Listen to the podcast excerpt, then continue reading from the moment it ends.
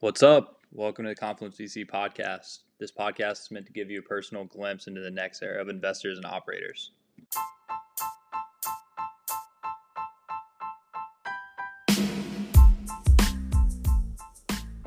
This week we had on Ali Jamal of First Check Ventures. First Check is one of the largest, most active syndicates on AngelList, and Ali is the founder and sole member of the team. Since launching in July of 2020, the group has already invested in 25 plus companies from around the world. In this talk, we discussed developing a product mindset and using that skill set to support portfolio companies, leveraging a massive syndicate LP base that can offer more value than traditional funds and some thoughts around the massive influx of new syndicate leads, rolling funds, and new forms of capital.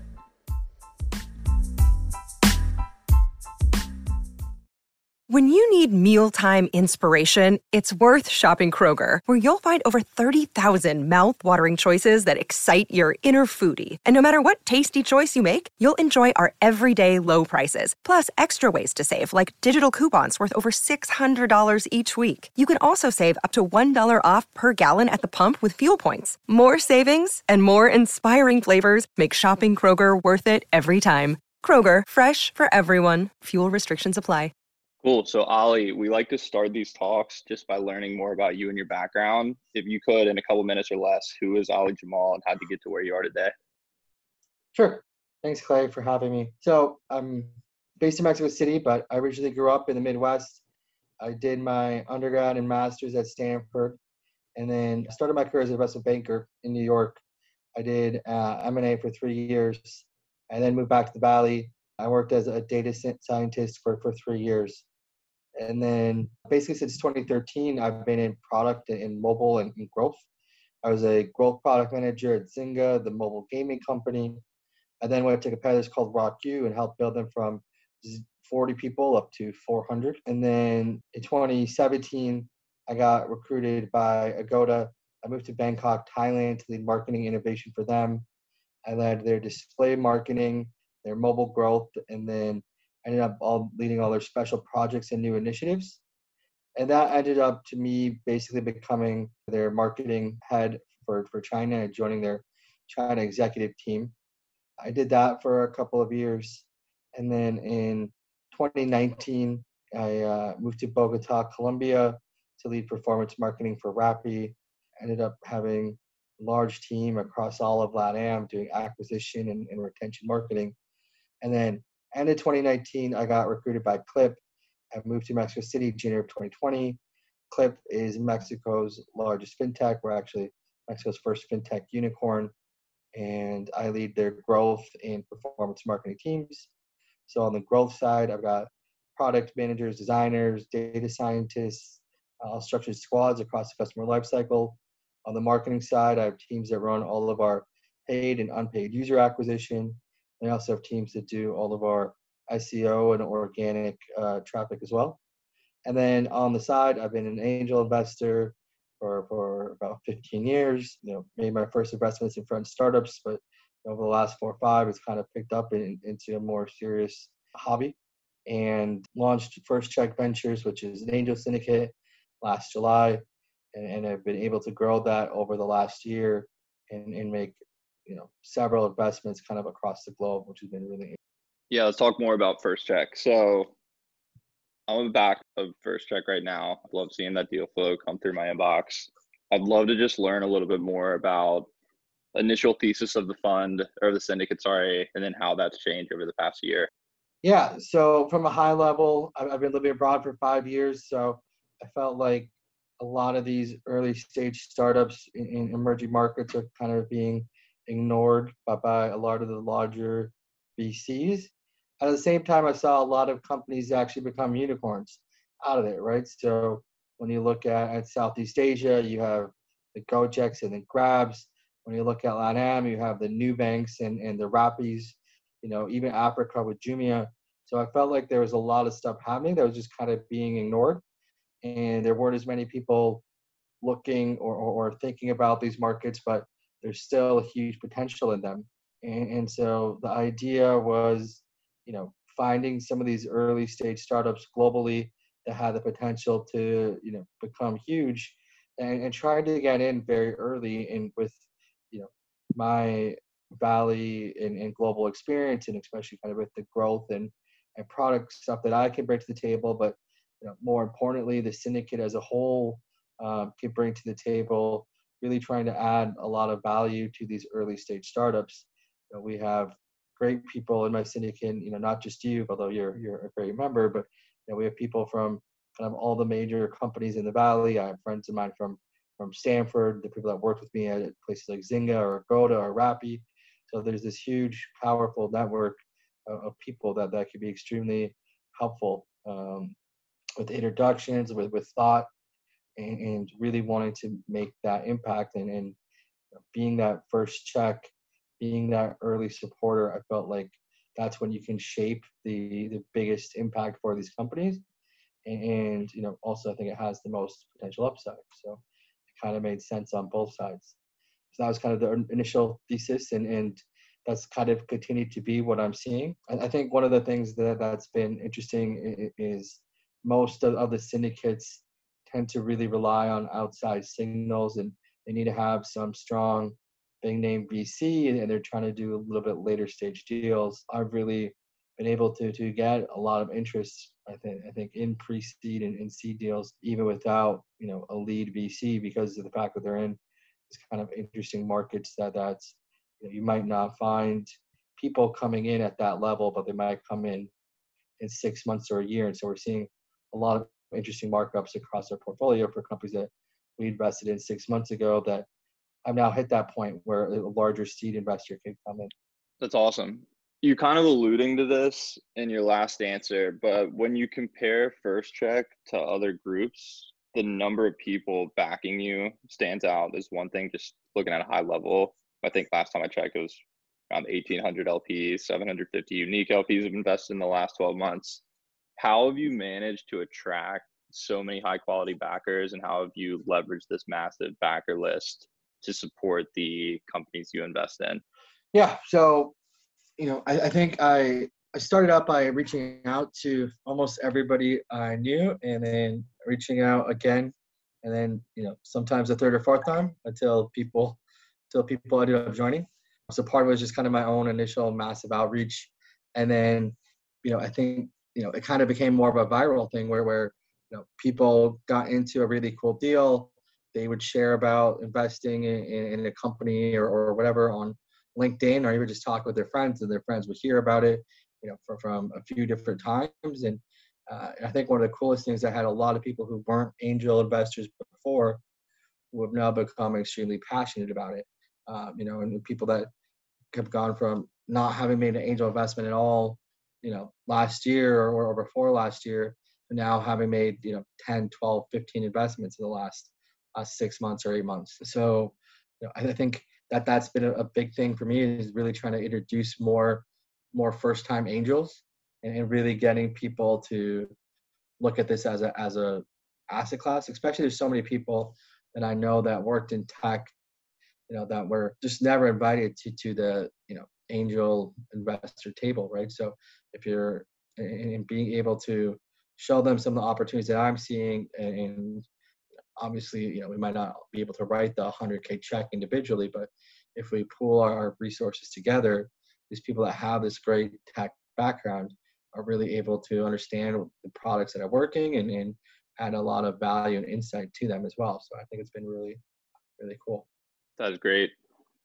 That's great. I guess switching gears a bit, but you have an extensive background just in building and shaping products. What's been the biggest advantage of this developed skill set as an investor, whether it's through evaluating companies, helping them scale up to find their next phase of growth? Um, just interested in what the how you've leveraged that background as a as an investor. Yeah, I think it's been valuable kind of across the board. So it's definitely been valuable helping to understand customers, helping to understand, uh, you know, what their retention metrics are, what their growth metrics are, um, how easy it's going to be for these companies to scale. Also, just you know, walking the founders through some of the basic, uh, you know, product and, and growth techniques about their user journey and, and where they might want to focus on improvement. You know, especially as they're building out that next level. So, so I think it's been a lot of stuff on the product side, but also just a lot of stuff on, on the growth side and, and being able to help out with uh, with, with how to think about marketing and how to think about growing the product. Then also a lot of the help has been, I think, on the advisory side, at least on on HR and hiring. You know, obviously I can't be uh, CMO for for all of my portfolio companies, but I can help with with their interview process on the product or, or the marketing side and, and kind of help them think about what kind of people they want to hire and why they might want to hire uh, a person with experience in this versus a person with experience in that. Totally makes sense. It totally makes sense. I mean, I think it's just a really valuable skill set to bring to the table. I mean, we ask same question to a lot of other investors of how do they add value beyond the check? And I think that's really tangible skill set you can bring to each company you work with. All right, so moving on. Next question. We have again, we asked this same question to a lot of other solo GPs. But what are some of the ways that you delegate responsibilities, whether it's writing memos, inviting LPs to deals, doing Q and A sessions, et cetera, in order to continue to move fast as a syndicate? Yeah, so I haven't really been delegating. I've actually kind of liked the fact that I haven't been delegating. You know, for, for me personally, I, I want to be involved uh, across these different processes. I want to get to know my LPs. I'm, I'm very involved with the portfolio companies. I try not to be, uh, or at least you know, when I'm getting to know them and when we're thinking about making an investment, I try to be as helpful as possible. So I've found that, that you know if I'm getting that intermittent interaction with the founders, then I'm usually the best person to write the memo, and I I tend to make my memos more personal. I think that than other people because it's not just a you know blank company at that point, right? It's my interpretation of what this company is and, and trying to share my my reason or thesis for investing and, and each time it might be you know, slightly different reason or something else that I saw and, so kind of giving people more of the context about why I'm so excited by by these companies I think is important. That makes a lot of sense. I mean, it's it's different than the answer we've heard from some others that have just hired on or just brought on people part time to kind of help scale some of their workload. But I do like the piece of just making it personal, interacting with the founders and doing the write up yourself. I mean, I think that signals a lot of the conviction that you have in them. Last question here from just the core questions before we dive into the quick fire. But from your vantage point, are there too many syndicates, rolling funds, just new forms of capital available right now, and why? So there's still there's still you know great potential startups that are being missed. So I don't know if there's enough you know syndicates or rolling funds or, or any of these forms of capital. I, I do think you know I think one of the things to think about is that it's probably very easy to set up a syndicate and very easy to set up a rolling fund. And, and, and so you don't necessarily know what kind of support you're really going to get. You know, if people haven't done a deal before, they don't always know what goes into it. And, and so, you know, I, I think it's there, there's something to be a little bit wary of about a first time, first time, you know, syndicate leader and myself, you know, included in that, right? Like I, I made some, you know, initial mistakes or, or, or you know made some decisions early that that you know if I had more experience I might not have done. And so I think that that's probably the bigger concern. And it's not that there's too many of them, but there, there's ones that aren't as experienced that that don't know all the all the tips and, and tricks and aren't asking for help. And I think that that's something to keep in mind that there's a great pool of, of people that have done this before and and you know we're all we're all willing to help because we're also looking for great deals and want to you know, get involved in great deals. And, and so, you know, eh, ask, feel free to reach out and ask, you know, other syndicates that you're a part of where you feel like there might be a um, thesis match, you know, for help or for support because you know, like the more the more syndicate leads we have out there, the more opportunities there are, right? And I like to tell people like, look, I don't care if, or, or I care, but like if I if I end up investing in the next Uber, it doesn't really matter if it came from my syndicate or if it came from somebody else out there who looked for it and found it, right? Like when you have something that has that dramatic shift of, of a return, like we need more people out there trying to find those sorts of companies, trying to find that sort of potential. Just the way power laws work, the the you know potential with these things is, is so great that the more people we have out there looking for it, I think the more chance we have. Couldn't agree more. And I think uh, we could continue this conversation on for a while offline. I mean, running syndicate ourselves, I feel like there's so many things we could learn. Like you've already done all the hard work of learning this stuff. I mean, we'd love to just pick your brain and figure out best ways to scale this thing going forward. But that was great. So that wraps up core questions. We'll move on to quickfire. So we do these at the end. Uh, we've got five sentences, sorry, five questions meant to be answered in two sentences or less. First one we have is what is a recommendation you hear regularly that you think is bad advice?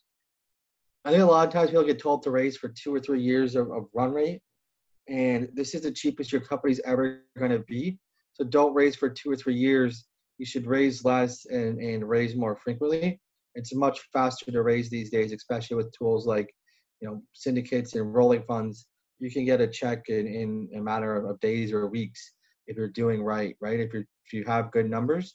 So I would make the bet on yourself, uh, raise less and, and raise more frequently. I like that.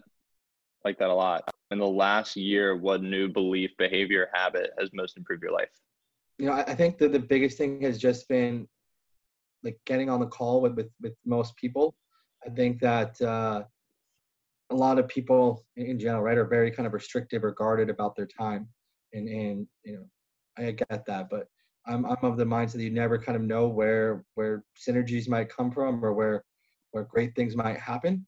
So, um, you know, I'm of the belief that it makes sense to kind of just say yes and, and hop on and, and see what happens. So, kind of having that, uh, you know, improv mindset of yes and and, seeing seeing where it takes you, uh, you know, has always kind of been a part of my life. But even now, more so when I'm looking at these companies and and talking to these people, where before I might have been a little bit more guarded with my time on it. I think it's it's been a huge huge benefit to hop on and hear more and, and you start to you know you start to really see the difference between you know a great company and a good company and uh, a mediocre company it makes it that much quicker when you see a great one to pull the trigger and invest yeah i heard someone reframe just taking every meeting you can just, just maximizing your surface area which is kind of like a good framework for me to think about it but yeah i've had the same experience it's like you you would never really know where opportunity lies unless you say yes to, to these meetings. So I agree with that. Next one, aside from having to say no all the time, what's the worst part about venture?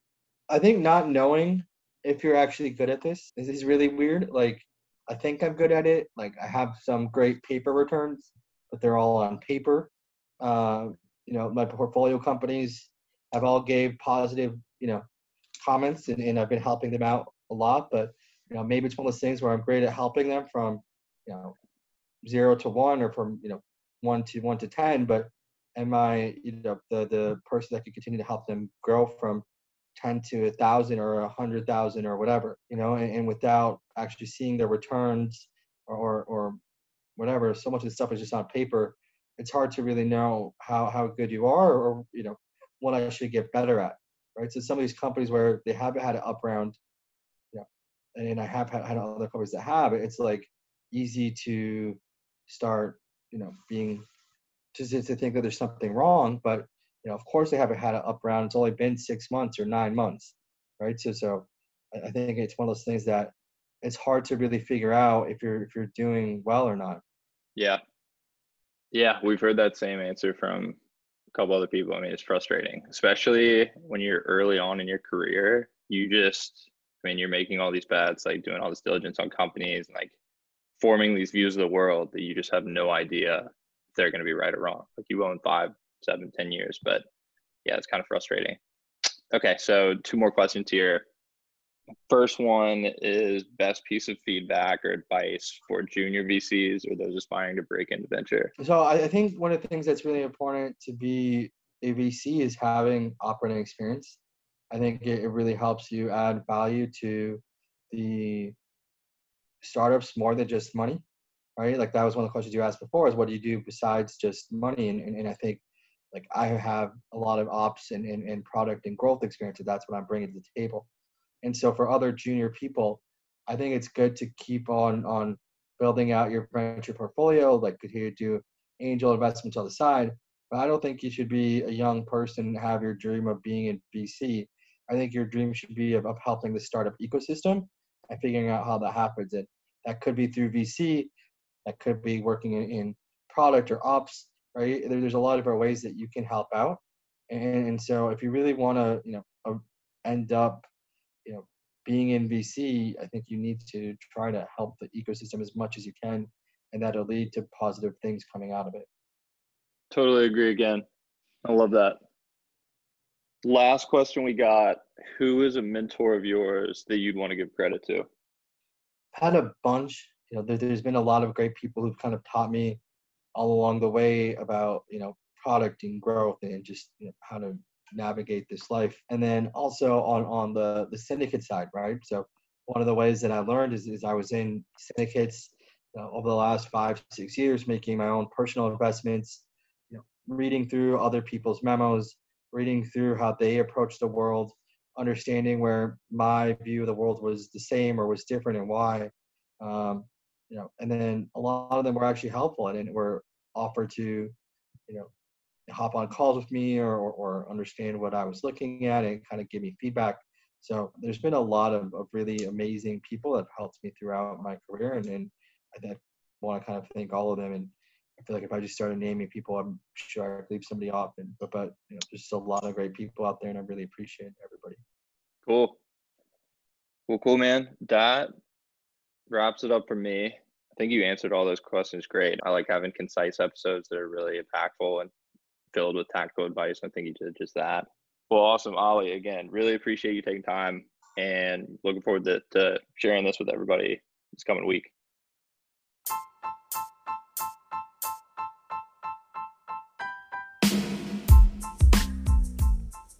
Huge thanks again to Ali for coming on this week, and we hope that each of you are able to pick up something valuable from this talk. If you're looking to get in touch with Ali, we've linked his social info within the description below, and you can also find his contact info within the Confluence VC directory.